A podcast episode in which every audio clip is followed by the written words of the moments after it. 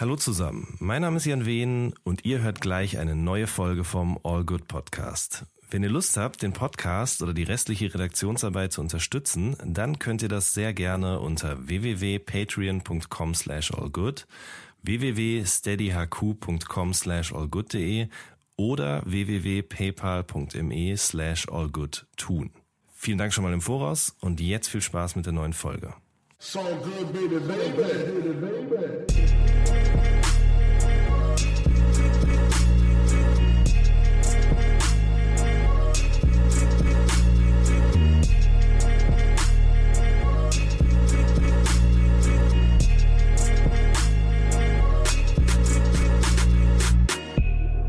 Hallo zusammen, mein Name ist Jan Wehn und ihr hört eine neue Folge vom All Good Podcast. Heute bin ich nicht mit einem Rapper zusammen vor den Mikrofonen, sondern mit einem unserer freien Autoren beziehungsweise einem freien Journalisten, Johann Vogt, der auch schon für uns geschrieben hat. Ich grüße dich. Hallo Jan. Hi. Ähm, wir sprechen jetzt zum Ende des Jahres, das ist ja quasi die letzte Folge vom All Good Podcast im Jahr 2017 ähm, sprechen wir über das Jahr 2017. Es bietet sich ja an. So, es kommen eh keine guten Platten mehr raus und man kann mal so ein bisschen rekapitulieren, äh, was eigentlich so die letzten zwölf Monate passiert ist. Ja. Und das ja. machen wir jetzt. Was, was hast du denn, was hast du denn gehalten vom Jahr 2017? Also ich habe, als ich auf dem Weg hierhin war zu dir, habe ich ähm, mein Spotify angemacht und habe mir da gibt's ja diese Jahresrückblicksfunktion und ähm, da kann man im Rahmen dessen auch nochmal auswählen, so Deutschrap 2017 Rückblick. Hast du den auch mal dir angehört? Ich habe ich hab das nicht hinbekommen. Ich habe auch keinen Premium-Account. So, Vielleicht okay, ist gut. das die Hürde.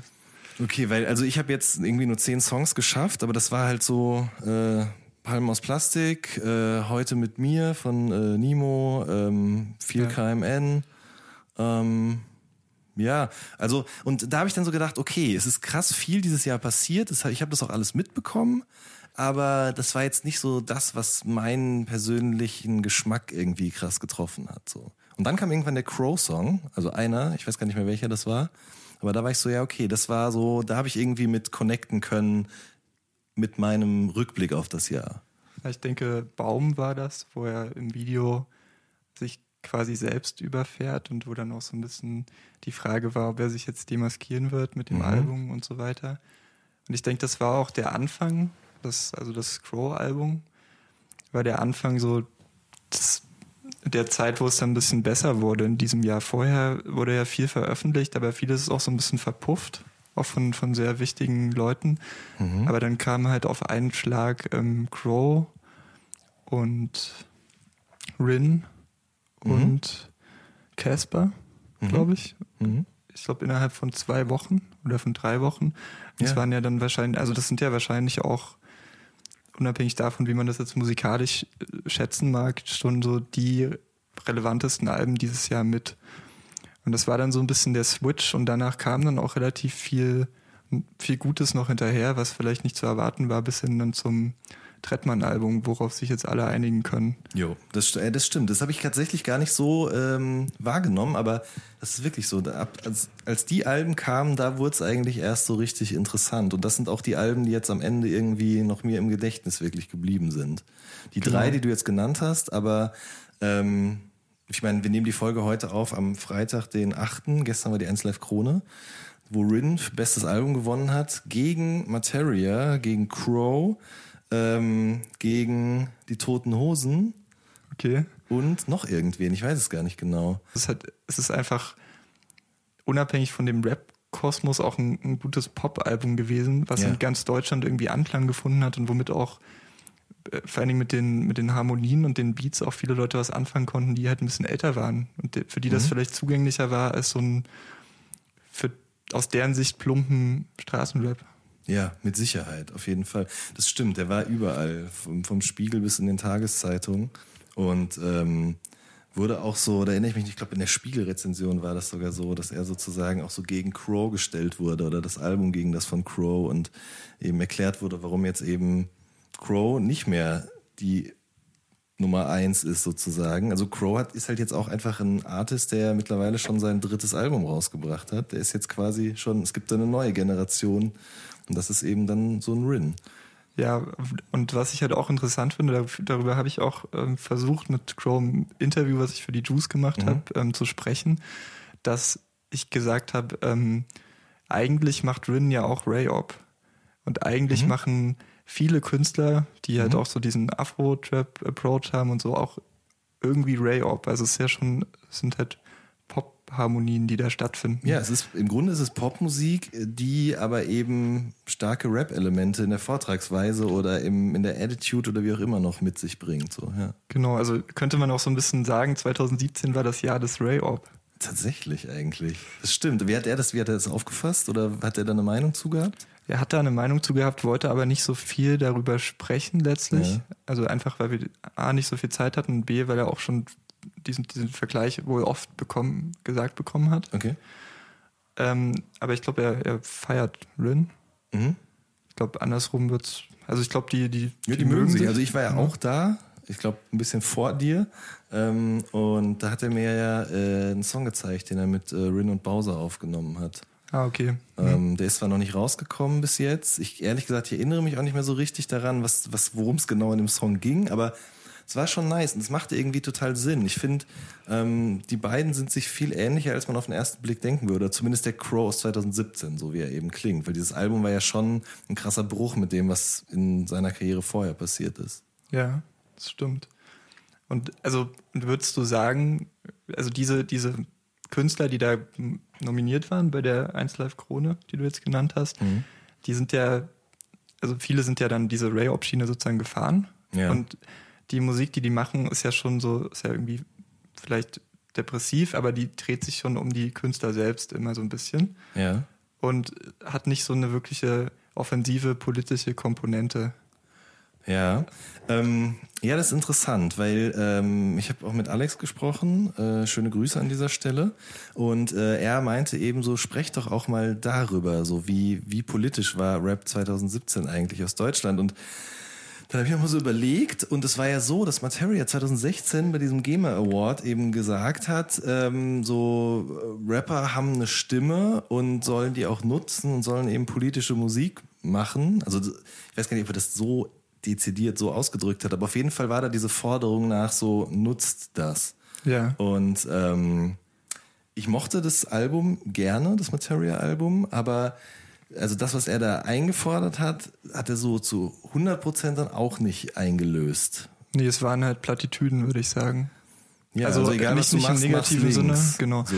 Genau. Also es, also es war nicht, es war nicht super platt, es war schon spannend, auch die, mhm. die Erzählungen waren spannend und ich meine, gerechte Verteilung von Gütern war ja irgendwie so ein bisschen das, auch so eine Art mhm. Thema, was so durchgedrungen ist vielleicht. Ja. Also auch verknüpft mit dieser obskuren Alienwelt, die er da mhm. aufgezogen hat. Und so die Außenseiter stärken, die dann oder die in der Gesellschaft vernachlässigen. Mhm. Aber klar, das, das, das muss man sich dann halt dazu interpretieren. Gesagt mhm. hat er so dann irgendwie mhm. doch nicht. Und das, ich finde auch relativ wenige Leute haben sich zumindest mit ihrer Musik klar positioniert. Und ich also denke halt vor allen Dingen an die Antilopen-Gang, die ein Album veröffentlicht haben im Januar und äh, zugezogen maskulin, die mhm. mit ähm, Alle gegen Alle, ne? Mhm. Genau. Wann war das? Das war Oktober, ne? Ich glaube, das war im ja, Oktober. Also auf jeden Fall im Herbst. Jetzt, hoffentlich beschweren die Leute sich jetzt nicht, dass wir diese Daten nicht genau im Kopf haben, aber ihr wart alle dabei, ihr habt das auch gehört und wenn nicht, dann könnt ihr das ja auch nachhören. ist ja im Grunde auch egal, wann das genau rausgekommen ist. Aber genau, also quasi so die Klammer. Anfang des Jahres Antilopengang, Ende des Jahres eben zugezogen maskulin. Und BSMG vielleicht noch, die dieses mhm. Ähm, afrodeutsche Thema so ein bisschen genau. abgegrast haben. Ja, ich muss ehrlich gesagt gestehen, ich habe das Album bis heute nicht gehört, aber das wollte ich mir noch vornehmen für die Zeit, wenn ich jetzt mal frei habe zwischen den Jahren. Also ja. ein paar Alben sind echt liegen geblieben, die ich einfach nicht geschafft habe. Ja, ja bei mir ist dasselbe. Da können wir vielleicht später nochmal drüber sprechen, was da, was da so irgendwie über, an links und rechts vom Tisch runtergefallen ist. Aber bei mir war es zum Beispiel so, also das zugezogen maskulin Album hat mir sehr gut gefallen. Also ist tatsächlich eins meiner liebsten Alben dieses Jahr gewesen, wenn nicht sogar mein Lieblingsalbum. Ja. Ähm, warum?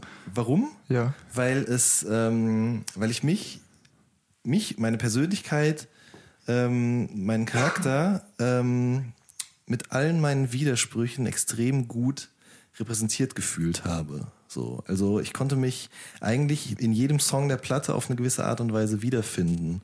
Ob ich das dann gut fand, dass ich mich da wiedergefunden habe in dem Moment oder nicht, das sei erstmal dahingestellt. Aber ich habe ich hab so ein, ich bin jetzt 31 und ich würde behaupten, ich verfolge das schon alles sehr akribisch und detailliert, aber ich habe ich hab dann irgendwann mal festgestellt vor längerer Zeit, dass irgendwie selten Musik noch rauskommt, bei der ich so dieses Gefühl habe, so, ah ja, das, das bin ich jetzt oder das irgendwie, damit kann ich mich identifizieren. So. Ja. Und das war bei dem Album ganz krass.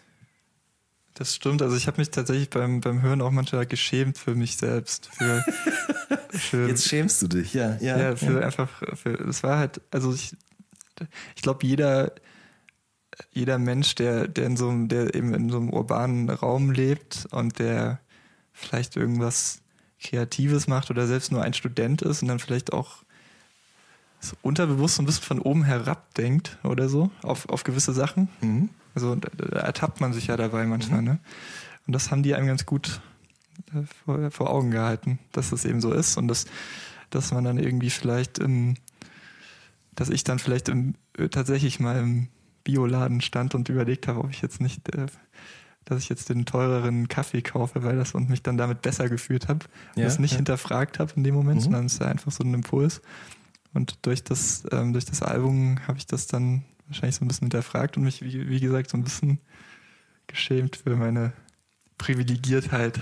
Ja, auf jeden Fall. Und ähm, ich, ich fand es halt irgendwie cool, dass das dann eben dann natürlich nicht mit so einem Zeigefinger passiert, sondern im Grunde die ja selbst auch von sich sagen, dass sie genauso wenig ohne Fehler sind und genauso wenig auch irgendwie eine Lösung bringen. So, ne? Ja. Also, und das ist vielleicht irgendwie, das, deswegen gefällt mir das so gut, weil ich die Lösung auch nicht habe. Und ähm, generell, also muss ich sagen, ich habe das Album extrem oft gehört und äh, immer wieder auch neue Zeilen entdeckt und äh, ich fand die Produktion extrem gut und ähm, auch diese, dieses Hin- und Hergerissensein zwischen dem Ort und von dem man, in, in dem man geboren wurde und dem man vielleicht lange gelebt hat und dann eben dem Ort, an dem man jetzt wohnt und immer dieses zwischen den Stühlen und so weiter und so fort. Also ich, mir hat es sehr, sehr gut gefallen.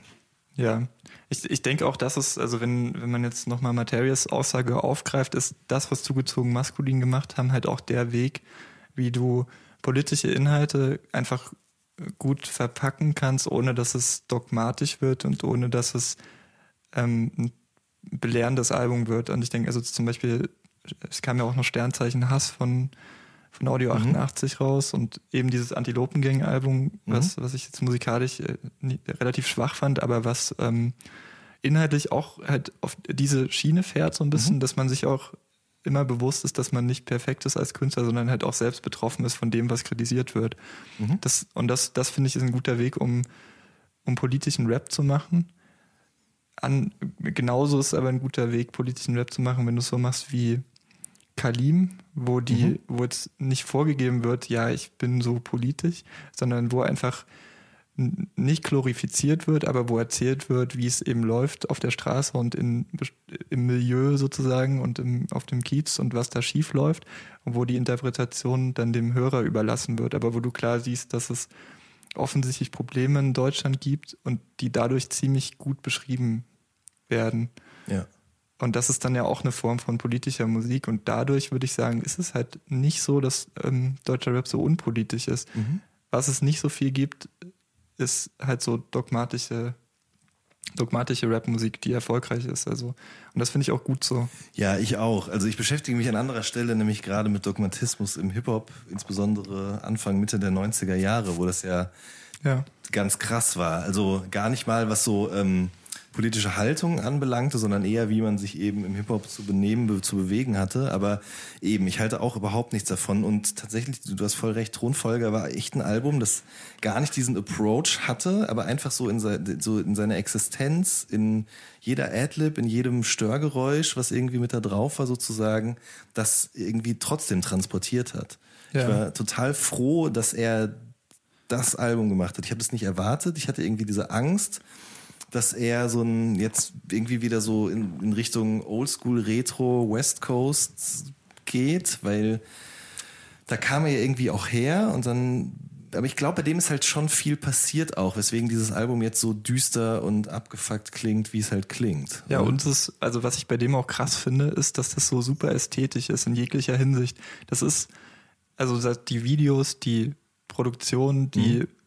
Da, da, stimmt irgendwie alles. Mhm. Und also auch in seinem, so wie er rumläuft, er hat offensichtlich auch so ein Stilbewusstsein, was, was mhm. über äh, ich kaufe Jordans oder ich kaufe Marken und weiß nicht, weiß sie nicht richtig zu kombinieren, hinausgeht. Ein kurzer Fun Fact, ich habe ihn mal getroffen. Also es war quasi zum ersten Mixtape. Wie ist das nochmal? Sechs Kronen, glaube ich, ne? Genau, ja. Und äh, da haben wir uns halt auch viel über so, über so Mode und sein, sein Stilbewusstsein tatsächlich schon unterhalten. Damals war er halt so auf äh, Levis Jeans und Karo Hemd, äh, nur oben zugeknöpft so. Oder ich weiß, da hatten wir, glaube ich, in der Überschrift bei All Good im Interview, da ging es auch irgendwie um, um sowas. Aber da habe ich auch schon gedacht, okay, so der weiß, der weiß Bescheid über solche Sachen, der macht sich über solche Sachen Kopf. Und ja. das ist eben jetzt quasi, hat sich eben so, wie er sich weiterentwickelt hat und einer seiner besten Freunde ist ja gestorben. Okay. Ähm, und ich glaube, das alles irgendwie hat es da so mit, ist das damit reingeflossen. Deswegen klingt das jetzt so nach nach flüssigem Teer und so weiter und so fort. Also du, ja, du weißt, was ich ja. meine. Ja, ich habe ich hab's ja auch in der All Good Review als Post-Trap bezeichnet. Den, ja, genau. Den das Sound und das Begriff. Ja, das war, weil es ist ja, also die Strukturen der Drums sind ja noch ähnlich mhm. eigentlich so ein bisschen, aber es ist halt, und das finde ich ziemlich gut, dass das auch in 2017 passiert, dass, äh, dass, dass sich halt so ein bisschen abgewendet wird von den Trap-Beat-Strukturen, die so Metro Boomin oder so vorgegeben mhm. haben oder Lex Luger oder mhm. die, die üblichen Verdächtigen, dass da halt auch eigene Wege gegangen werden, so ein bisschen. Und dass, dass man halt versucht, dann auch so ein eigenes Ding zu machen, was nicht unbedingt ähm, diesen US-Film nur nacheifert, sondern dann halt auch noch so genuin Hamburger Sachen eingebaut werden oder so, ne? Mhm. Und ähm, das könnte man vielleicht mal auch drüber nachdenken, was, was hältst du denn von den Sachen, die dann parallel jetzt in den USA passiert sind? Also einmal diese krasse Emo-Rap-Welle mit ähm, eben Lil Peep und Lil Tracy und so Leuten wie Suicide Boys. Ich sag dir, ich sag dir, wie es ist. Ich habe das alles, ich weiß, dass es das alles gibt, aber ich weiß extrem wenig darüber, geschweige denn, dass ich viel Musik kenne. Also ja, das ist, okay. ähm, also bei Bones zum Beispiel und Team Sash und so, das war da war ich noch ein bisschen interessierter, wobei ich da auch schon gemerkt habe, dass ich irgendwie nicht den Ehrgeiz habe, das so krass zu verfolgen. Ich weiß aber nicht genau warum. Also es ist einfach, ich finde es nicht schlecht, aber ähm, es gibt, da, da, komischerweise richte ich mich da wieder eher zum Deutschrap hin und interessiere mich dafür neue Strömungen, Verzweigungen und so weiter und so fort. Aber du kennst dich schon ein bisschen aus. Also ja, ich habe mich halt auch ähm, ich, damit schon intensiv beschäftigt und also halt auch, wie du wie du mit Team Sash schon recht mhm. lange, halt schon bevor Bones Bones hieß, und er hieß ja früher Dead Kid oder so. Mhm. mhm. Hab das also alles verfolgt noch. Ich dachte halt am Anfang auch, ey, der, der zerstört sich irgendwie selbst und der mhm. wird auch in fünf Jahren nicht mehr existieren oder so. Aber hat ja funktioniert. Also es ist, er ist nicht zum Space Ghost Perp geworden. Ja. Ähm, und auf jeden Fall dann kam jetzt, ja, in diesem und im letzten Jahr kamen dann diese ganzen ja, die Leute, die, ich würde sagen, geprägt wurden, einmal von Space Ghost Perp in der Soundästhetik mhm. und vom ASAP Mob mhm. und halt jetzt auch dann von Bones und dem Team Sash, also so Memphis Influence, Lo-Fi Beats, irgendwie auch den Trap Approach, dann so sehr düstere Drogen, Depressionsthemen. Mhm. mhm. Und ich fand das schon gut, weil weil selbst innerhalb dieser Blase geht es halt auch schon wieder voran, dass da eben diese Little Peep-Leute existieren, die so eine mhm. Art Crunch-Rap machen oder so, mit so Pop-Punk-Einflüssen und so, mhm. was auch immer, Blink 182. -mäßig. Ja, genau. Das war, also das hat mich total äh, begeistert, weil das war ja was, was davor nie ging. So, also auch zum Beispiel fällt mir jetzt direkt Casper ein, der ein paar Jahre vorher schon so eben solche Gitarrenelemente eben mit klassischem Rap-Arrangement sozusagen verbandelt hat und eben auch immer klar war so, Crossover ist der Feind, es darf niemals so klingen. Und ähm, ja. Das hat dann ja auch extrem gut funktioniert, aber das war, hatte immer eine ganz krasse, trotzdem so eine, so eine Ausgefuchstheit und immer so eine, also die, wenn da was zitiert wird oder da drin auftaucht in Sachen Gitarrenmusik, dann so aus der richtig coolen Ecke. Und ich meine, ja. es gibt bestimmt auch Leute, die sagen, Blink 182 ist für sie so die Coolness schlechthin, aber eben es ist ja nur ein logischer Schritt, dass Leute, die in dem Alter sind und mit dieser Musik groß geworden sind, sozusagen dann eben das auch als Hommage eben in ihre Melodien oder eben in ihre Song-Arrangements sozusagen einfließen lassen. Ja, und was ich halt auch spannend fand, also vor allen Dingen bei Lil Peep, ich war ähm, mit Nina Nagele vom Splash Mac, Grüße, ähm, beim Konzert in Berlin irgendwann mal, im, das war in St. Ah, okay. Georg, recht klein. Und das war halt interessant, wer da noch so war. Nämlich okay. wir, wir, waren die Ältesten mit Craig Ignatz, der davor Eck gemacht hat und DJ Teresa und sonst, ja. also ich glaube, wir haben den Altersschnitt nach oben getrieben, der war sonst so 18. Mhm. Da waren halt so Fashion Kids, die gefärbte Haare hatten und sich offensichtlich zum ersten Mal in ihrem Leben so richtig schön MDMA reingeballert haben oder was auch immer sie okay. da so, wo sie da auch immer Zugriff drauf hatten und das auch ziemlich gefühlt haben. Und das war halt, also die, die sahen alle sehr ähnlich aus. Mhm. Und ähm, hatten alle noch so, waren so ein bisschen postpubertär noch so, ne? Mhm. Und ähm, ich, ich habe halt die These, dass das so die, das sind so die neuen Emos. Vor acht Jahren wären die in irgendwelche Parks zu Emo-Treffen gegangen und hätten, ja, was auch immer man da gehört hat, gehört. Und jetzt, mhm. dadurch, dass Rap so ein bisschen wichtiger geworden ist für die Jugend als, als Rockmusik generell, mhm. ist es vielleicht jetzt eben so diese, ja, die neue Emo-Musik. Definitiv. Sinne. Und auch, also was, was halt so, vor allem wirklich junge Menschen mit den üblichen Problemen, die jeder junge Mensch hat, ja, der Selbstfindungsphase, mhm. Zerrissenheit, whatever, die, damit kann man sich dann gut identifizieren. Trotzdem ja. finde ich aber, dass, dass dieser Emo-Rap halt auch darüber hinaus relevant ist, weil, der, weil er gut gemacht ist und weil da entstehen halt Hits. So, ne? mhm. Ich finde es super witzig, dass, also, dass wir jetzt Emo-Rap dazu sagen, das ist er ja auch, aber die Sachen, die man früher Emo-Rap genannt hat, waren dann in dem Sinne eigentlich noch gar kein richtiger Emo-Rap.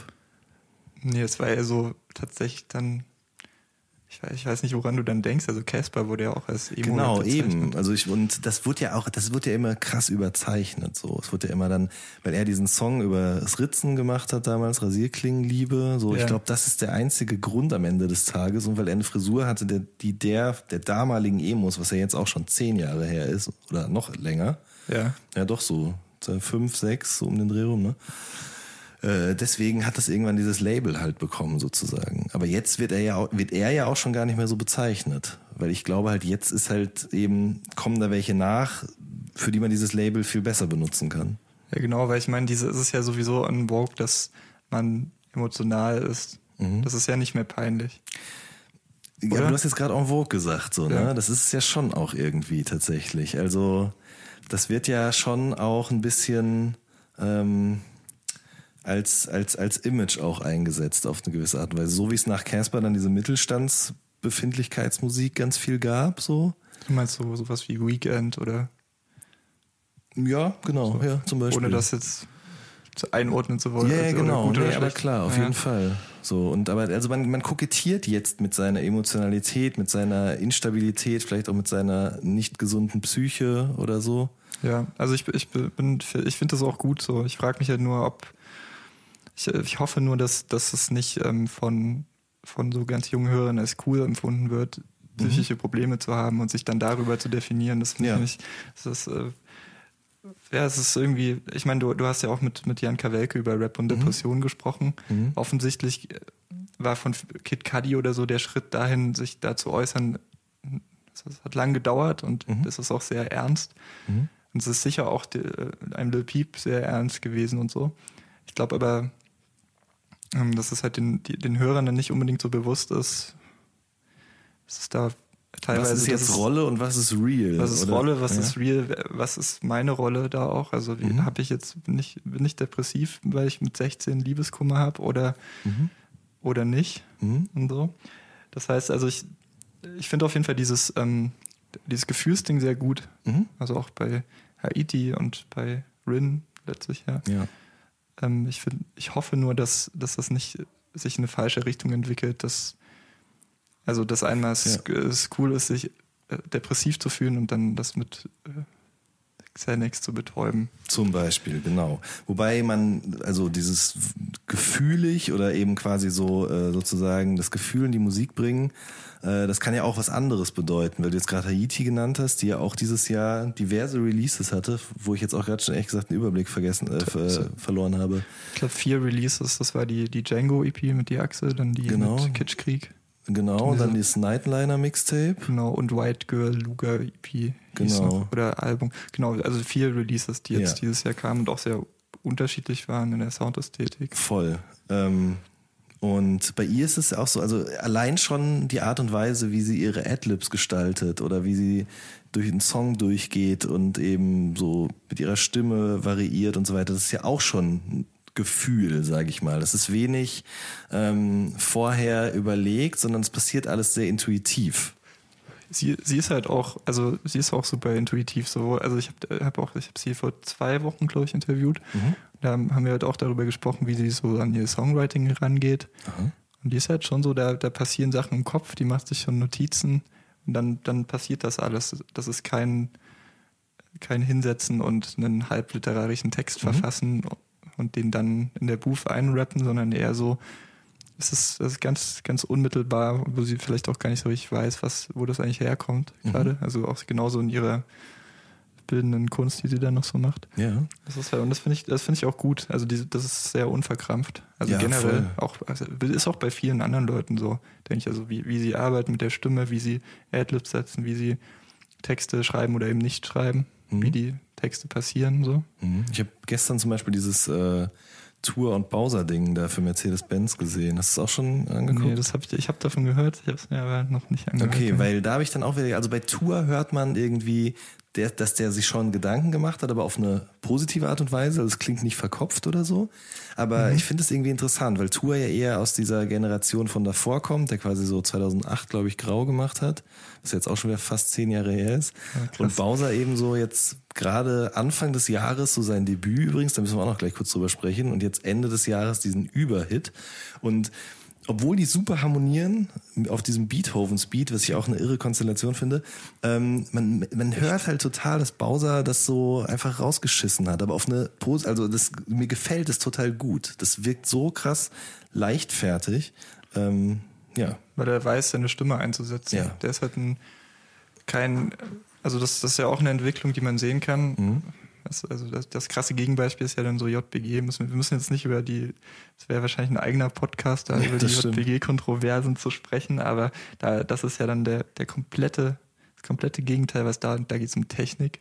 Mhm. Und bei Bowser geht es letztlich auch irgendwie um Technik, aber es geht viel mehr um, um den Einsatz einer sehr schönen Stimme. Mhm.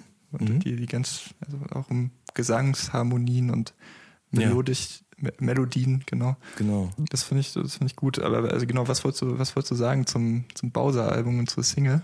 Ähm, genau, weil das Bowser-Album ist Anfang des Jahres erschienen, im April rum oder so irgendwie. Und ich fand das, ich, mir hat es richtig gut gefallen. Ich habe, äh, ich muss nochmal Spotify erwähnen an der Stelle, weil es gibt ja auch diese andere Funktion, wo einem quasi angezeigt wird, welche Songs man dieses Jahr am meisten gehört hat. Ja. Und das ist dann ist immer interessant, weil das quasi so bei mir doch schon stark davon abweicht, wie ich meine selbst zusammengestellte Single Top 10 sozusagen eben äh, aufgeschrieben habe. Das waren schon große Unterschiede. Und Bowser war eben zum Beispiel auch irgendwie, weiß ich nicht, auf Platz 9 bei mir mit Vermisst. Ähm, mir hat das Album sehr gut gefallen damals. Mm, Weil man eben genau das gemerkt hat, so, dass der echt ein, ein krass musikalischer Typ ist, aber trotzdem auch Wert auf Technik und Arrangements und so legt. Und einfach generell so diese Joe Cocker-Stimme, so, das ist einfach heftig. Aber ähm, das Album hat ja irgendwie wenig Leute so richtig krass interessiert. Also das Ja, das dachte ich, dachte ich mir auch. Ne? Und dann kam jetzt Ende, irgendwann im Herbst kam jetzt eben, äh, was du Liebe nennst, raus und hat einen Rekord nach dem anderen gebrochen. Ja. So, und ich frage mich, woran das liegt, weil war da so ein krasser Unterschied zwischen Album und diesem, dieser Single jetzt, die ja gar nichts mit dem Album zu tun hat, sondern mit einem Release, was dann für im Januar oder Februar geplant ist? Ich habe also heute lustigerweise mit einem Freund darüber gesprochen und der, der lebt gerade in Bamberg Mhm. und hat ähm, mir ein Video gezeigt auf seinem Handy vom irgendeinem Busbahnhof in Bamberg, wo so 15-, 12-Jährige singen, sind und im Chor das Lied singen. Und ich glaube, das ist der Grund. Du kannst das ähm, mitsingen. Es ist nur, es steht für sich alleine. Du musst halt auch überhaupt keine Mühe aufwenden, dich da durchzuhören durch ein Album und der, dir deinen Favoriten rauspicken, sondern es steht ja für sich. Und dann ging das vielleicht auch durch den, durchs Autoplay bei YouTube dann so ein bisschen durch die Decke mit und durch Vorschläge bei Spotify und so. Klar, und, mit ähm, Sicherheit, ja. Dann haben das viele mitbekommen. Und, wenn ich das kurz noch sagen darf, ich glaube, dass, also bei den, bei den Kids funktioniert so und bei den Leuten, die so in meinem Alter sind, funktioniert es darüber, dass es ja einfach fast eins zu eins eine Melodie aus einem Blues-Song ist. Diese Boyband, kennst du die? Nee. Die waren so, nicht. boah, Anfang der 2000er, so eine UK-Boyband. Ich habe leider vergessen, wie der Song heißt, aber ähm, ist, ich, weiß, nee, ich, ich will mich nicht aus, zu weit aus dem Fenster lehnen. Hier, also auf jeden Fall ist es ganz klar die gleichen Harmonien. So. Aber krass eigentlich, dass ähm, der Song dann ja deswegen funktioniert wahrscheinlich, weil es, es sind die Melodien eines Crew-Songs, wie du sagst, und es ist das Video eines, also es ist das Wycliffe Song Video Von neu aufgelegt. quasi, genau, ja. Ja, das ist schon absurd, dass er sich das da so Mhm. zusammengecrappt hat und dann Mhm. plötzlich entstand ein Hit, der wahrscheinlich auch nochmal, ja, ist wahrscheinlich der, der größte Hit im Deutschrap 2017, so jetzt schon geworden. Ja, denke ich auch. Kokaina war ja 2016 schon, ne? Kokaina war 2016. Genau. Und vielleicht noch ganz kurz, das, das fand ich auch sehr spannend, dass ähm, dieses Konzept sozusagen, also quasi Wy- äh, Young Thug hat es halt zuerst gemacht mit Wyclef Jean, beziehungsweise der Regisseur, dessen Namen ich leider vergessen habe. Weißt du noch, wie der heißt? Nee, das habe ich auch Weil Das ist vergessen. ja sein Credit eigentlich. Das tut mir jetzt leid. Aber dann ist es quasi ins Grüße an Deutsche übersetzt worden. Und dann kommt jetzt diese Konrad-Werbung, wo Massiv mit drin mitspielt. Und die ist ja, also das ist nicht genau das gleiche Konzept, aber es ist halt sozusagen so ähnlich. Du hast quasi eine Bildebene, aber dann hast du sozusagen da drüber so eine Text- oder Erzählebene und die, die das Ganze so ein bisschen ironisch bricht. Ja, das stimmt. Also ich, ich kenne die, ich kenn die ähm, Werbung tatsächlich auch nicht. Ah, okay, musst du dir angucken. Aber- die ist wirklich, wirklich extrem gut. Ich meine, ich Okay. werde jetzt nichts bei Konrad kaufen. Wir können diesen Namen ja auch sagen. Von mir aus könnt ihr mir auch einen Fernseher schicken, gerne. Ja, mir dann bitte auch. Ähm, aber das ist, also, das ist wirklich, finde ich, ein schönes Beispiel für sehr gute Werbung. Aber da fand ich, also da war, war ich wirklich erstaunt, wie schnell das quasi funktioniert hat, dass sozusagen eben Bowser vor einem Monat oder so mit dem Video kam und jetzt ist schon der Spot fertig. Und ich finde schon, man merkt, dass die sich da bedient haben. Ja, ich finde, ich, was ich noch als Aspekt lustig finde an dem Bowser-Ding, es gab ja dieses Jahr viel, viele Debatten darüber, über diese Konserven-Popmusik aus Deutschland, so Mark Forster. Stimmt, Ähm, ange, losgetreten von Jan Böhmermann mit äh, Lachen, Weinen, Tanzen sozusagen. Ja. Genau, und ähm, das sind ja die Songs, die sonst in den Single-Charts dominieren, also von Max Giesinger und Mhm. Revolverheld oder wer auch immer da dieses Jahr so war. Und ähm, im Vergleich dazu, also bei diesen Songs sind ja dann 20 Leute beteiligt oder so, Mhm. oder vielleicht auch nur fünf, aber unheimlich, es ist ein Produkt von vielen Leuten, Ja. ähnlich wie so ein Helene Fischer-Song. Bei Bowser ist es dagegen so, dass das ist schon seins. Mhm. Und das finde ich halt, ähm, das finde ich krass, dass, dass es scheinbar doch funktioniert, dass, dass aus einer, gerade aus so einer Ja. Rap-Schiene so ein Song entstehen kann, wo die, diese Werte von, von Hip-Hop, dieses, man macht schon alles selber, es geht irgendwie um Realness und Mhm. in dem Sinne um Realness, dass du es halt selber machst und Mhm. dir nicht helfen lässt, dass das jetzt auch so breitenwirksam funktioniert. Das ist ja auch nicht und auch so doch komplex. Also das klar, bei Easy hat das auch funktioniert, zum Beispiel. Mhm. Aber das ist, das finde ich gut. Und das ist ja, Ja. also es gibt ja viele, viele Singles, die, die in den, viele Rap-Singles, die jetzt in den Charts funktionieren. Voll. Ich glaube, ehrlich gesagt, auf Produktionsseite waren da schon drei, vier Leute zusammen dran, aber das Songwriting ist komplett von ihm alleine. Ja. Ähm, äh, aber geht ja auch genau andersrum. Ich habe äh, neulich, glaube das Hot 97 Interview mit äh, Sci-Hi The Prince gesehen. Mhm. Das ist der Dude, der für Kanye schreibt oder mit ihm schreibt, der, Der- jetzt auch gerade ein Album Ja, ja, rausgebracht genau, hat. Ich ja. habe vergessen, wie es heißt. Ich habe es auch vergessen. Ich hab, es, es Offenbaren wurde mir empfohlen von, Wissenslücken, du. Von äh, diversen Juice-Kollegen. Ja, irgendjemand hat auch, ich glaube NRK, schöne Grüße an dieser Stelle, der hat auch getwittert, dass er es richtig krass findet. Ich finde so mittelmäßig, aber ich finde, er ist schon, also ein cooler Charakter und auch dieser Freestyle, den er da gebracht hat, so, das war schon, war zwar kein Freestyle, aber war geil gerappt. Ja. Und er hat zum Beispiel erzählt, dass er, ähm, es war halt irgendwie auch ein bisschen traurig. Er wurde so zu diesem Album gefragt, aber äh, also er wurde nicht zu diesem Album gefragt, sondern eher dazu, wie es halt ist, mit Kanye zusammenzuarbeiten, natürlich. Und da hat er aber auch erzählt, wie das zustande kommt, dass bei Kanye zum Beispiel immer diese endlos vielen Leute in den Credits stehen, die beim Song mitgeschrieben haben, weil er meint, bei Kanye ist es zum Beispiel so, wenn jemand reinkommt und so eine äh, Leder-Jogginghose anhat zum Beispiel so, dann ist das halt dann sieht er das, das kommt in den Text rein und dann bekommt der Typ halt auch seinen Credit. Ja, geil, dann, also ich bin dann auf jeden Fall motiviert, mal Kanye hinterher zu jetten, ne? einfach nur um irgendwas zu rocken oder irgendeinen Move machen und ja. dann landest du in den Credits. Ja, vielleicht irgendwie ein bisschen zu Breakdancen oder so, was man so macht. und dann, dann äh, stehe ich auch im, auf Ja, wer weiß. Ähm, und ich meine, natürlich gibt es bestimmt Leute, die dann irgendwie wirklich auch ganze Zeilen oder ganze Songs oder Hooklines oder so beisteuern. Ja. Aber eben auch solche Stichwortgeber oder einfach so Inspiration in Form von Präsenz gibt es halt offensichtlich da auch bei. Ja. Ich bin mir gar nicht mehr sicher. War, wurde das im Deutschrap, Deutschrap dieses Jahr auch diskutiert, so ähm, Ghostwriting? Oder war das ein ich, Thema? Ich weiß, ich weiß das weiß gar nicht mehr. Nicht. Also ich glaube, na schon, also bei diesen, ähm, ja, also ich glaube, es wurde insofern diskutiert, als das ähm, Last Unlimited, ich weiß aber nicht, ob das dieses Jahr war, dann jetzt so, so bei EGJ auch gesigned wurde und dann mhm. ging es, glaube ich, darum, ob Black Friday jetzt von Lars geschrieben wurde oder so. Ah, stimmt, also, ja, beziehungsweise davor war Lars ja noch bei Flair. Genau, so. oder, ja, genau, und, und, Flair hat ja auch gesagt, dass er mit Lars zusammengeschrieben genau. hat. Das ist aber, das finde ich auch, äh, finde ich irgendwie scheiße, dass das als, dass das dann als Ghostwriting Eben, gebrandet wird, weil es ist, Ghostwriting ist das, was bei, das ist, wenn, wenn Leute in Songwriting-Camps gehen, schreiben was fertig und dann kriegt es einen Interpret der singt genau, oder rappt. die singen im Zweifelsfall noch die Ghost-Spur auch drüber, so, damit derjenige weiß, wie er es zu machen hat. Genau. Ja. Deswegen, ich finde, ähm, ich finde, also ich glaube, die Debatte gab es auch nicht so stark, weil ich glaube, da dass auch viele mittlerweile so ein bisschen durchblickt haben, äh, ja. was da wie funktioniert und dass es jetzt nicht schlimm ist, wenn Lars Unlimited mit Bushido oder Flair oder wem auch immer im Studio sitzt ja. und den Stichwörter in den Raum wirft und die darum dann ihre Texte stricken. Also ich meine, natürlich, ich glaube nicht, dass Lars Unlimited ein komplettes Bushido-Album, so wie es ist, schreiben kann. Ich habe heute nochmal Black Friday gehört tatsächlich. Mhm. diese, also diese super asozialen Lines, so, da, ich, da, das kommt schon von Bushido. Vielleicht sind die Wie-Vergleiche dann doch mal von Lars beeinflusst, aber mhm. niemals hat Lars Unlimited oder Shindy oder wer auch immer ein komplettes Bushido-Album geghostwritet. Nee. Das, ist, das funktioniert nicht. Auf gar keinen Fall. Es ist, ich glaube, das ist wirklich so, wie er mir auch mal in dem Interview für Olgut erzählt hat. So, es ist nämlich so wie in dem, äh, in seinem Film Zeiten ändern dich. Da gibt's diese Szene, ähm, wo er, glaube ich, Soundcheck gerade macht mit Kay zusammen und dann erfährt er, ich weiß gar nicht mehr genau, was er da erfährt, aber auf jeden Fall setzen die sich dann an den Bühnenrand und fangen an, diesen Song zu schreiben und Kay kniet neben ihm und reicht ihm halt so Wörter rein, so. Und dann schreiben ja. die sozusagen den Song zusammen. Und er meinte halt, als ich ihn mal interviewt habe und dazu gefragt habe, ähm, dass das so halt abgelaufen ist.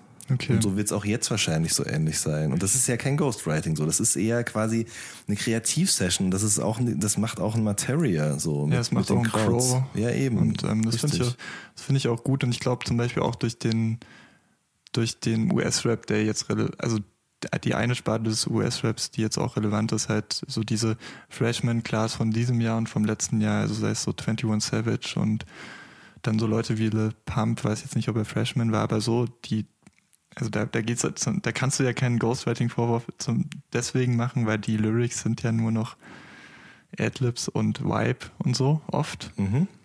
Und ähm, ja, was, was hältst du davon eigentlich, von dieser Entwicklung, von diesem, diesem Mikrokosmos, von diesen immer neu aufpoppenden Hypes, also auf Famous Decks oder jetzt gibt es einen neuen Typen, der ist Lil Wop, der, das ist der mumbeligste Mumble-Rapper, den ich bis jetzt gehört habe. gar nicht gehört. Also musst du, der ist, hat auch schon wieder seine über Millionen Plays bei, bei Soundcloud. Krass. Sein Gucci Main Feature. Ähm, und ein Tape mit Trippy Red, der dann wiederum auch einer dieser mhm. neuen Generationen ist. Also ja. was, was hältst du so von diesem Umfeld? Kriegst du es noch mit? Ja, also auch nicht mehr so, ähm, wie ich zum Beispiel jetzt immer noch den Stammbaum der Diplomats irgendwie komplett nachzeichnen könnte hier an dieser schönen weißen Wand hinter dir. Okay. Ähm, also ich merke einfach so, dass das war so, da habe ich mich so richtig reingefressen so. Und wenn ich da anfange jetzt wieder Musik zu hören, über, also diese ganze Harlem-Rap-Sache so von 2003 bis 2008 oder so, ja. das ist genau meins. Und jetzt, ich habe nicht mehr, ich habe dafür nicht so eine Leidenschaft. Also das spricht mich nicht so krass an. Aber ähm, Exo Tour Life von Lil Uzi Vert zum Beispiel, so ist einer meiner absoluten Lieblingssongs dieses Jahr gewesen. Ja. Ähm, das war ja noch nicht mal so krass mumbelig, aber schon auf eine gewisse Art und Weise. Ja, das hat, also es ist halt eher so, also es, die Texte sind auch nicht so komplex, es sind halt auch, es ist halt super melodiös einfach. Ja, richtig. Und, und mir gefällt es extrem gut. Ähm, und es ist halt aber so ein bisschen auch so, dass ich sagen muss, das ist mir alles zu sehr eins. Also das erinnert mich sozusagen von der von der von dem von der Herangehensweise her so ein bisschen an Anfang 2000er mhm. Hamburg Rap. So, mhm, wo, okay. wo irgendwie klar war, das oder auch Stuttgart oder wie auch immer, oder generell Deutschrap zu der Zeit. So, da war irgendwie klar, das funktioniert jetzt. Und dann haben alle Leute kleine Indie-Labels gemacht und haben so Leute gesigned wie die Moki Marbles oder City Nord oder ähm, so Sachen. Ja. Das war alles nicht schlecht, also es hat also es gibt auch Songs aus der Zeit damals, die mir gut gefallen haben, aber das war irgendwann nur noch super beliebig und da stechen für mich halt Leute raus, die eben irgendwie noch besondere Gimmicks oder so haben und aber das ist dann auch immer so ein bisschen Geschmackssache, glaube ich einfach. Was was halt aber was du du hast ja gerade gesagt, dass ähm, dass du ähm, dass der wie hieß der, der jetzt gerade schon wieder Millionen Plays hat? The Wop. Genau, das, ja, okay, der mummeligste Mumble Rapper. Shoutout. Ja, vielleicht ähm, äh, ich habe auch so ich habe so ein Interview mit ihm gesehen, kann man okay. bei YouTube gibt es glaube ich nur eins mal abchecken da offensichtlich ist er auf diversen Beruhigungsmitteln und okay. also es ist, ich habe den nicht verstanden. Es ist ja, krass. Das ist so krass. Das ist nur noch so ein. Es ist auch fast schon, ist schon fast Musik, wie was er da macht. So, so also offensichtlich gibt es da noch Wörter, die irgendwie das mhm. sein sollen, aber es ist schon ein krasser Brei, der da aus seinem Mund tritt und die, die Augen fallen fast zu und Wobei ich, ich mir fällt gerade auf, Kolak Black zum Beispiel, das erste Mal bei Hot 97 habe ich auch überhaupt nicht verstanden. Ja, stimmt, die sind. Weil äh, die Sturmhaube auf hatte. Ja, ich glaube, es liegt halt auch daran, dass die alle, also diese ganzen neuen Atlanta und mhm. wo sie auch immer herkommen, Leute sehr, sehr jung sind. Das glaube ich auch. Und da habe ich mit El Guni mal drüber gesprochen, weil ich ja auch diese deutsche Generation sozusagen so ein bisschen mitbegleitet habe, mit denen ihre ersten Interviews gemacht habe, so mit Juicy Gay oder mit El Guni eben. Mhm. Und ähm, ich habe da jetzt quasi so drei Jahre, nachdem das losging, mal mit Ludwig drüber gesprochen. Ähm, ja. Und auch mit äh, Juicy Gay, dass das eigentlich nur logisch ist. So, die kommen dahin und dann sind da diese Leute, die schon viel länger sich mit Rap auseinandersetzen, die teilweise vielleicht eben auch, also ich meine jetzt eben die Leute, die bei Hot 97 sitzen zum Beispiel, so, die das eher belächeln, da eher drauf runterschauen und das eigentlich gar nicht so richtig ernst meinen. Da gab es ja auch letztes Jahr diese Kontroverse, dass die Ali nicht freestylen kann oder diese ja, Beats nicht mag oder was auch immer. Ja, genau, genau. Und dann sitzen diese Leute da und du, die können eigentlich nur verlieren. Plus, die haben keine Erfahrung im Interview geben, so die sind eher gewohnt, ihren eigenen äh, Content zu kreieren, so wie sie es halt halt wollen und können es selber lenken. Und das genau. sorgt halt, glaube ich, auch für so eine Schüchternheit, die dann wiederum auch in sowas resultiert. Also nicht, dass die jetzt so schüchtern sind, dass die nur mumbeln, aber du weißt, was ich meine. Ich weiß, was du meinst. Ja. Und ähm, ich, also ich glaube halt, äh, genau, es gibt dann halt Leute, die sich entwickeln, wie Kodak Black, der dieses Jahr mit, mit Painting Pictures mhm. ein sehr, sehr gutes Album Voll, gebracht hat. Und 21 Savage hat letztlich auch gute Releases gehabt. Mhm. Ähm, heute kam, kam ein äh, Mixtape mit XXX Tentation zusammen. Ach was. 21 XXX heißt das, glaube ich. Okay. Tatsächlich auch unerwartet. Ja. Ähm, was ich aber sagen wollte, ich finde, also dieser, dieser Sound und dieses ähm, hyperaktive Social mhm. Media Game, was da drum rumgestrickt wird, das passt äh, ziemlich zu 2017, auch schon 2016. Mhm. Ich glaube aber, dass, ähm, dass die Künstler, die da jetzt relevant sind oder halt immer wieder neu aufpoppen, dann 2018 nur dann noch relevant sind, wenn sie dann eben doch mal ein gutes Release haben und was halt auch noch in diesen alten Strukturen, Album, EP sei, oder Mixtape festhängt und nicht nur Hits. Also mhm. wie OG Marco oder wie der hieß, den, ja. da, da, redet keiner mehr drüber. Das ist halt das Ding, weil irgendwie diese, diese Algorithmen ähm, sorgen dafür, dass solche Leute eben super schnell super viele Plays haben. Ja. Aber das liegt ja nicht unbedingt immer an der Qualität des Songs, sondern auch wenn du in der Rap KWR Playlist auf Platz 1 bist, so, dann hast du halt einfach einen krassen Hype. Aber die Frage ist dann eben, was, was kommt danach so? Kann, kann man dann eben nachlegen? Genau. Also ich finde es auch, ich finde es auch spannend, dass da neue Konzepte entwickelt werden oder generell hat das, das Album als Format nicht so, nicht mehr so dieses Standing hat, dass man eben eigentlich auf das Album hinarbeitet. Mhm. Ähm, aber ich glaube halt, dass viele Mixtapes, also zum Beispiel jetzt das Lil Pump Tape, mhm. da gibt's Hits, so, da gibt's, das ist, da gibt's krasse Banger drauf mhm. auf jeden Fall, aber es ist als Tape ist es einfach nicht gut, finde ich. Ja. Es ist halt, also es erschöpft sich dann relativ schnell und das wird, ich werde ich werde es mir nicht mehr anhören in zwei Jahren oder so und denken, mhm. geil, das mhm. Lil Pump Tape. Wow. Ja, das ist nämlich genau das Ding, glaube ich. Also ich, ich mag das, dass es so einzelne Hits gibt und dass darauf auch Karrieren aufbauen. Und ich finde es cool, dass Leute dann damit auch Geld verdienen können und Bookings bekommen. Das, was ja hierzulande auch schon passiert, muss man sagen. Also dieses Prinzip, was so in Amerika so funktioniert, Ja. kommt ja auch langsam hier an. Also Ja, mit ST zum Beispiel ist das passiert. ja, genau, richtig. Ist natürlich Mhm. auf einem viel kleineren Level, aber es ist passiert. Aber ähm, genau, also ich, ich manch, also ich, ich weiß schon, warum ich Alben gerne hab, so, weil also äh, Leute heutzutage ja auch immer noch Alben machen, die irgendwie in sich zusammenhängend funktionieren so. Und das Problem ist aber, dass halt glaube ich dadurch, dass Leute ganz viele Leute Streaming-Services nutzen, die eben ähm, wenn du nicht dafür bezahlst, sozusagen auch in Shuffle-Modus gehen und so. Also das, Ja. so ein Album wird für viele Leute ist das heutzutage gar nicht mehr so erlebbar. Die kaufen keine CDs mehr und hören die von ersten bis zum zwölften Song, sondern die hören es eben bei Spotify und wenn die dafür kein Geld bezahlen, dann kriegen die die Songs ja in verschiedenster Reihenfolge rein und dann machen Künstler wiederum wahrscheinlich auch dann schon Alben, die gar nicht mehr darauf ausgelegt sind, in einer Reihenfolge zu funktionieren, oder sie machen Playlisten. Wie Drake. Wie Drake zum Beispiel, Wo richtig. wo es ja auch einen, einen All Good Podcast eigentlich drüber gibt. Genau, da habe ich mit, äh, mit dem Kollegen Lukas Klemp habe ich den gemacht. Ja, Grüße. Grüße an Shoutout ihn. auf jeden Shoutout. Fall an dieser Stelle.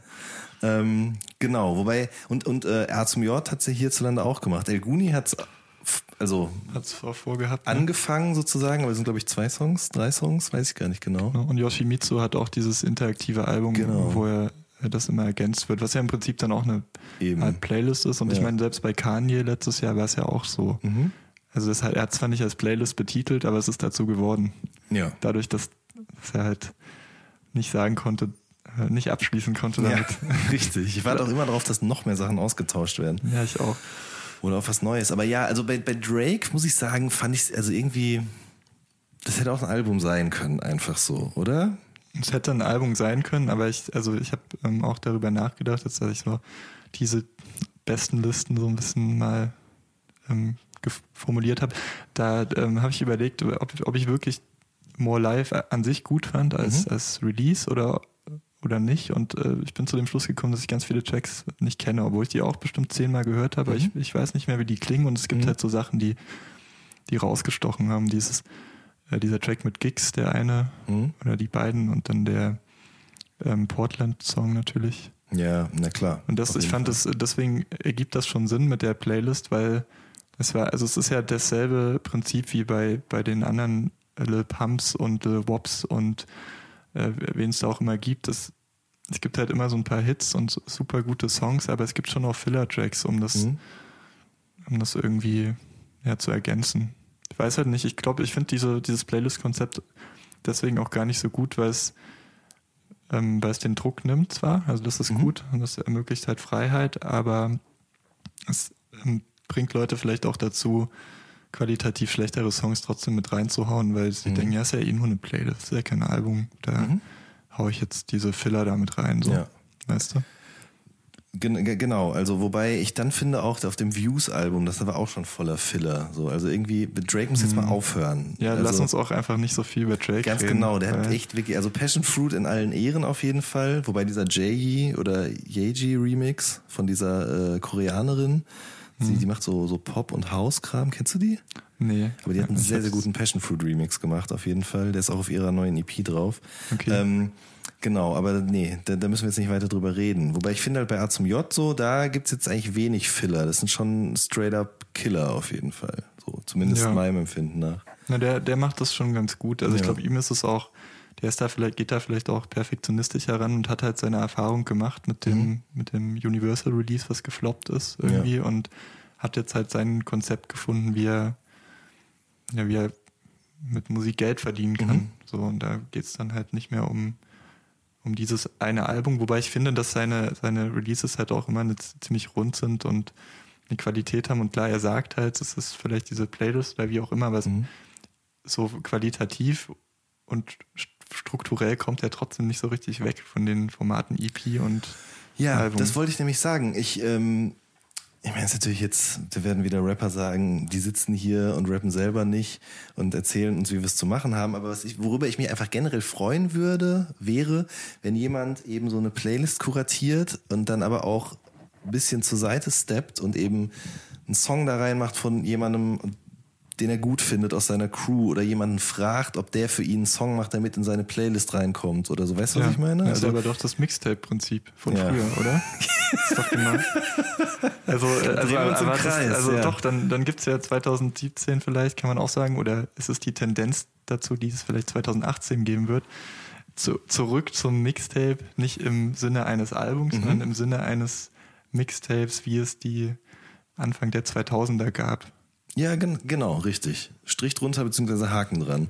Genau. Äh, gab aber trotzdem auch gute Alben, so die rausgekommen sind. Also wirklich in sich stimmige Sachen, wie zum Beispiel das Tyler the Creator Album, was ich total gerne mochte. Was ja. gab's noch? Ich fand das John Wayne Album super, weil das ist halt wirklich so ein Album-Album. Mhm. Auch es ist halt so so Geek-Rap, sehr mhm. klug, sehr gut produziert. Ähm, es bietet sich halt auch an, das auf Vinyl zu hören. Weil? Weil es einfach passt. So okay. der, der Klang passt. Dieses, diesen, dieser Typ passt dazu, mhm. diese schlorchige, ähm, untersetzte äh, Typ, der da ja. irgendwie so krasse Lyrics hat und irgendwie auch offensichtlich ein krasses Alkoholproblem hatte okay. und ähm, dann das so ein bisschen reflektiert auf dem Album. Mhm und halt auch dieses Gefühl hat, was ja eh zeitgemäß ist für 2017, aber der halt einfach sehr klug ist. Also es gibt keine, es gibt keinen Hit oder so. Es ist mhm. schon Zuhörmusik und wenn du dich ähnlich wie bei Tyler vielleicht oder Wollte auch ich gerade sagen, ja. Das, oder bei Wikis No Mountains in Manhattan, was auch ein sehr mhm. gutes US-Release war, oder vielleicht sogar auch das JC-Album, wo du dich halt ähm, hinsetzen musst und zuhören musst. Und entweder du nimmst dir die Zeit mhm. und hörst das auch als Album oder du wirst es vielleicht nie mögen, so richtig. Ja, ja. Weißt, weil die einzelnen Singles dann nicht so wirklich relevant sind und dann ist alles so ein bisschen sich gegenseitig stützt ja. und dann Sinn ergibt. Ich finde auch, dass ähm, es wird dann ja auch immer so getan, so dass es halt nur noch diese Art von Rap gibt, über die wir eben gerade gesprochen haben. Also nur noch Lil Pumps und Lil ich weiß immer nicht, wie heißt der Lil Warp? Ja, Lil Warp, wir müssen auch nicht so viel bei Lil Warp reden, weil das ist, der ist auch gar nicht so wichtig eigentlich. Egal, aber. aber Lil, ähm, Shoutouts Lil Warp, hört euch alle Lil Warp an. Okay, so. Noch Lil Warp, Lil Warp. Ähm, aber äh, es gibt ja das andere genauso noch. So, man muss halt, also man muss halt einfach nur danach suchen, beziehungsweise man kann sich einfach entscheiden oder man kann auch beides hören. Es gibt genauso gut noch Zuhörmusik wie Vibe-Musik, sage ich jetzt mal so. Ich glaube halt, das ist auch bezeichnend für 2017, dass das so auseinandergedriftet ist, die, die, die verschiedenen Leute, die halt sich als Hip-Hop-Fans bezeichnen mhm. oder als Rap-Fans, ähm, die aber eine ganz verschiedene Arten und Weisen haben, wie sie Musik konsumieren. Mhm. Und ich glaube, das ist nicht mal unbedingt vom Alter abhängig. Mhm. Ähm, und dass die einen dann halt diese Party-Musik hören oder diese, diese Musik, wo es halt wirklich straight um den Vibe geht und die anderen dann halt eher diese, äh, eher auf Zuhören stehen. Mhm. Und ähm, es gibt sicher auch viele Leute noch, die, die beides hören. Aber ich glaube, man kann halt ganz gut in seiner Nische Rap-Fan sein und kann sich auch nur damit beschäftigen und kriegt ganz viel Futter. Mhm. Kann ähm, andere Sachen ignorieren, was, was dadurch halt auch, da, auch daraus resultiert, dass Rap so relevant ist 2017 wie vielleicht noch nie. Sowohl in Deutschland als auch in, in den USA. Ja, gut, in den USA ist es wahrscheinlich schon länger so, aber Nö, aber das ja genau. Also ich glaube auch, dass man das sozusagen, was da schon länger so ist, kann man mittlerweile auch aufs Hier übertragen. Was mir zum Beispiel auch super gut gefallen hat, war das Lackmann-Album. Das habe ich, hab ich nicht gehört. Okay, dann, wenn wir jetzt die ganze Zeit Lil Warp empfehlen, dann müssen wir auch nochmal Lackmann und Orange Field empfehlen. Ähm, Fear of a Wack Planet heißt das Album. Und okay. ähm, du lachst, weil das, das klingt wirklich schon super hängen geblieben jetzt. Nee, ne, oder? Ich, ich, mag Lackmann, aber ich kann mir genau vorstellen, wie es klingt. ja, wahrscheinlich hast du recht. Ähm, aber es klingt gut. Also es gibt da drauf so drei, vier Songs, die auch in meiner Spotify-Jahresendliste irgendwie erschienen sind, obwohl ich mir gar nicht bewusst war, dass ich sie so oft gehört habe. Aber ähm, der zieht einfach durch so. Der ist einfach so, wie er ist und macht diese Musik genauso, wie er Bock darauf hat. Die klingt noch immer. Und das finde ich auch interessant, weil die klingt immer noch so wie damals so. Also Lackmann ist wirklich in keiner Art und Weise ja. schlechter oder besser geworden, sondern der ist ja, einfach. Doch besser schon, oder? Ja, okay, gut, besser vielleicht. Weil, ja, doch, du hast recht, weil es gibt tatsächlich tatsächlich so, er hat es auch äh, im Interview mit Toxic erzählt, ähm, dass er dieses Mal sich nicht so viel Kopf gemacht hat, dass er an manchen Stellen zum Beispiel, das finde ich interessant, weil als Beispiel nannte er, dass er seinen Namen zum Beispiel öfter mal buchstabiert hat.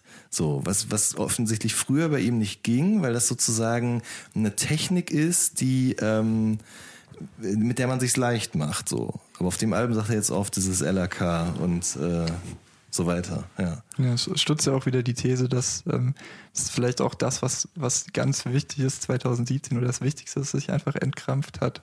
Mhm. Insgesamt, ich weiß nicht, also es gibt sicher auch noch sehr, sehr verkrampfte Rapper, Mhm. aber ja. sehr, sehr verkrampfte Rapper haben keinen Erfolg. Voll. Äh, deswegen hat mir zum Beispiel auch dieses Semi-EP ähm, in großen Teilen sehr gut gefallen. Hast du die gehört, dieses Album? Ich habe Hal ach Halben sind Halben sind jetzt das neue Album. Ja, die genau, richtig. Alben. Ja, ich habe es gehört. Ich fand's auch, ich fand's auch ganz gut. Also Ja. insbesondere, ich meine ich jetzt Blessed und Gifted, so, das ist der erste Song da drauf, auf dem Sammy nochmal das macht, was er einfach so am besten kann, über sich selber reden. Ähm, auf eine sehr selbstbewusste Art und Weise. Und ähm, mir haben auch die Sachen, die er zuletzt gemacht hat, alle nicht so gut gefallen. Aber irgendwie war ich trotzdem immer so, ja, ich, also ich weiß, der kann das noch. Und als ich dann jetzt das gehört habe, so, da habe ich, habe ich mich da wusste ich so, okay, ich hatte nicht Unrecht. Und ähm, lustigerweise ist ja heute auch der neue Curse-Song rausgekommen. Ähm, ja, da, da, deshalb, den habe ich noch nicht gehört. Ich, hab, ich bin gespannt.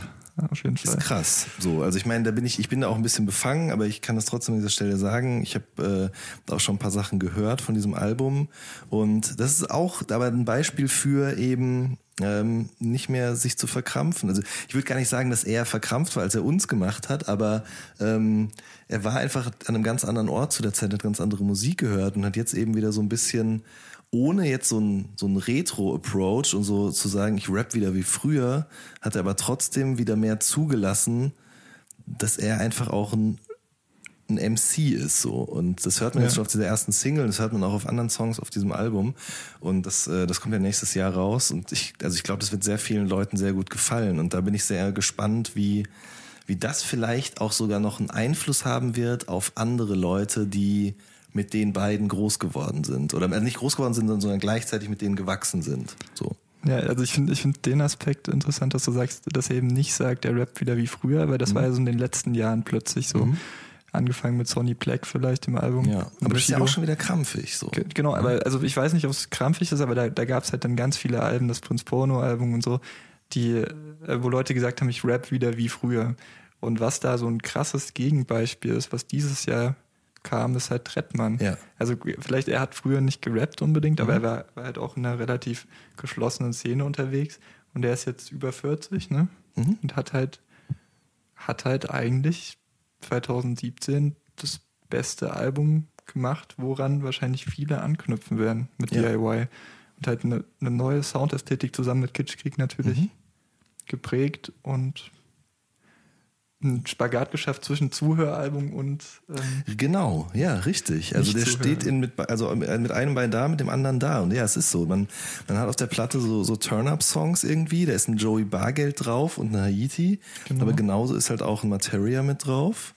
Ähm, es gibt Songs, also ich finde, ich habe das auch schon in meinem anderen Podcast Little Something in den Jahrescharts gesagt, ähm, es gibt da Songs drauf eben, die sind eher so äh, eher gefühlig, sage ich mal jetzt, ja.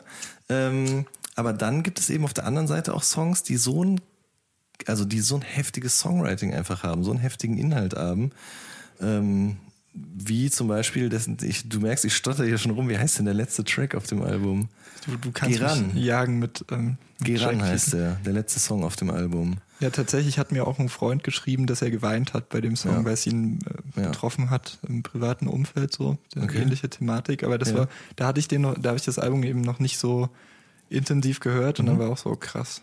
Da Schreibt einer, er hat, das ist auch kein Typ, der in der Regel bei Songs weint oder so. Mhm. Also ich glaube, der, der, also Trettmann hat viele Leute berührt und vielleicht auch nochmal auf einer anderen Ebene, als es, als es ein Lil Peep tut oder als es ein, Ja. ja, als es dieser oder als es ein Rin gemacht hat. Ja, wobei ein Rin hat mich auch krass berührt ähm, mit dem Intro zum Beispiel. Also die anderen Songs, die, ich finde die toll, aber die haben mich nicht so tief innen drin berührt. Aber ich finde schon diese Verzweiflung, die aus diesem ersten Song spricht, dieses Du hast mir alles genommen, alles genommen Ja. und wie er da so ähm, am Boden zerstört sozusagen ähm, das vorträgt, das fand, das fand, mich schon sehr ergriffen auf jeden Fall. Ja, das Ähm, stimmt. Anders wiederum so Wobei, nee, nicht anders, sondern auf dem Casper-Album ist auch ein Song drauf, der mich so richtig erwischt hat. Und ich merke gerade, ich habe ja am Anfang behauptet, dass, dass keine Musik mehr rausgekommen ist die letzte Zeit, mit der ich mich so identifizieren konnte. Aber merke jetzt gerade, wo ich drüber spreche, ähm, haben mich die Sachen dann aber auf einer emotionalen Ebene total äh, getroffen. Zum Beispiel eben auf diesem Casper-Album äh, der, der letzte Song, wo es eben so um, um eine zwischenmenschliche Beziehung geht. Ähm, ja. Und auch sein, seine Emotionalität, seine Gefühle und was die wiederum mit anderen Menschen machen und so und wie das alles so aufgeht in so einem so einer heftigen Post-Rock, in so einem Post-Rock-Epos so, das, also das fand ich schon heftig. Und, jetzt, sorry, jetzt, wir sind ja schon über eine Stunde fast, aber das müssen ja. wir jetzt noch kurz besprechen. Ja. Und auch alles ist erleuchtet zum Beispiel so. Ähm, fand ich einfach krass. Zum einen, weil das so, finde ich, seinen Stadion-Rap-Approach nochmal neu in neues Licht gerückt hat, im wahrsten Sinne des Wortes, plus mit diesem Little B-Outro hinten drauf. Mhm. Und das live zu sehen, so ich habe es in Stuttgart live gesehen, also das hat mich doch extrem berührt auch.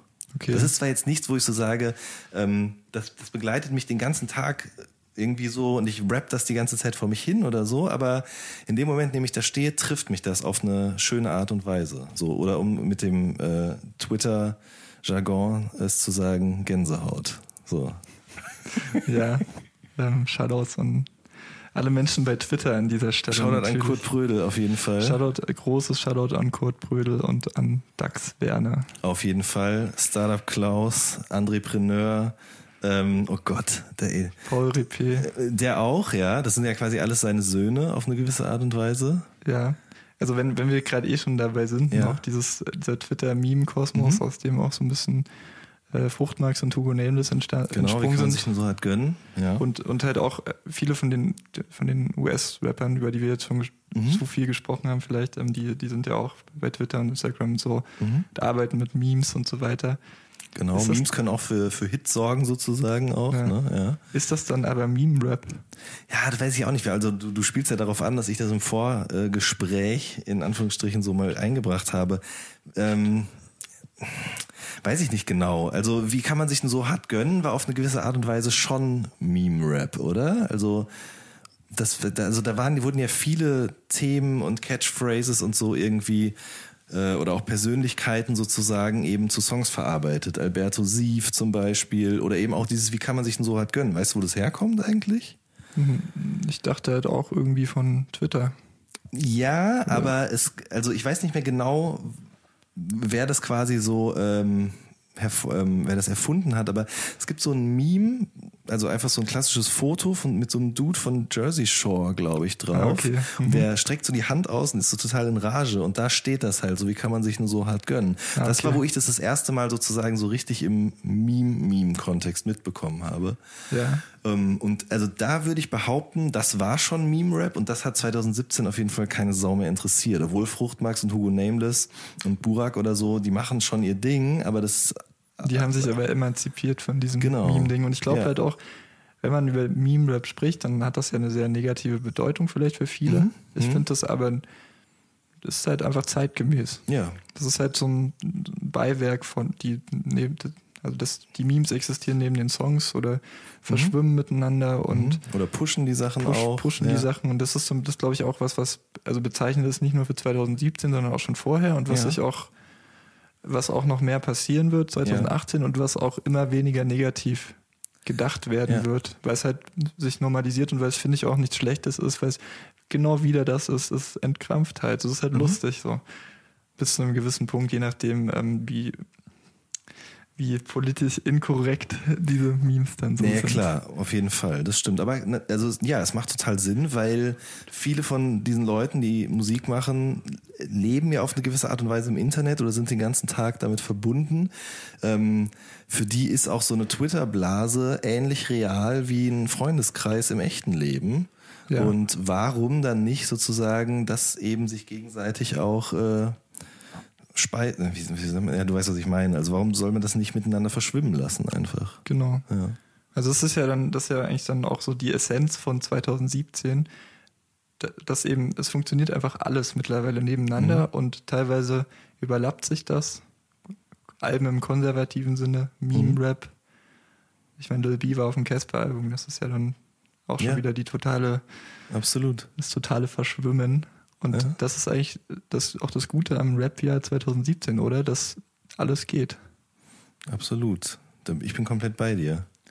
Und dass es vielleicht nicht unbedingt so diese super krassen Alben gab. Also jetzt klar Trettmann und so, es gab schon sehr gute Alben, mhm. aber das ist jetzt nicht so diese, ja, nicht 50 Meilenstein-Alben, sowohl in den USA als auch in, in Deutschland gab, sondern einfach, dass, dass wirklich jeder so seine Nische finden mhm. kann und jeder einfach Spaß mit Rap-Musik haben kann, ja. je nach Vorliebe. Und das wird sich wahrscheinlich auch, also es, es gibt keine Blase, die platzen wird, weil das wird nee. sich auch 2018 so fortsetzen. Ganz genau, das glaube ich auch. Es werden eher viele kleine sein, viele kleine Blasen, aber alle zusammen umschlossen eben von Rap. Rap. Rap. Das ist ein ja. schönes Schlusswort. Ja. Johann, ich danke dir sehr für deine Zeit. Es hat viel Spaß gemacht. Ja, ich danke dir. Ja, und ich danke euch allen im Namen der All Good Redaktion auch nochmal dafür, dass ihr uns so tatkräftig unterstützt, dass ihr den Podcast hört und die Artikel lest. Das freut uns wirklich sehr. Wir hören uns 2018. Macht's gut bis dahin. Tschüss.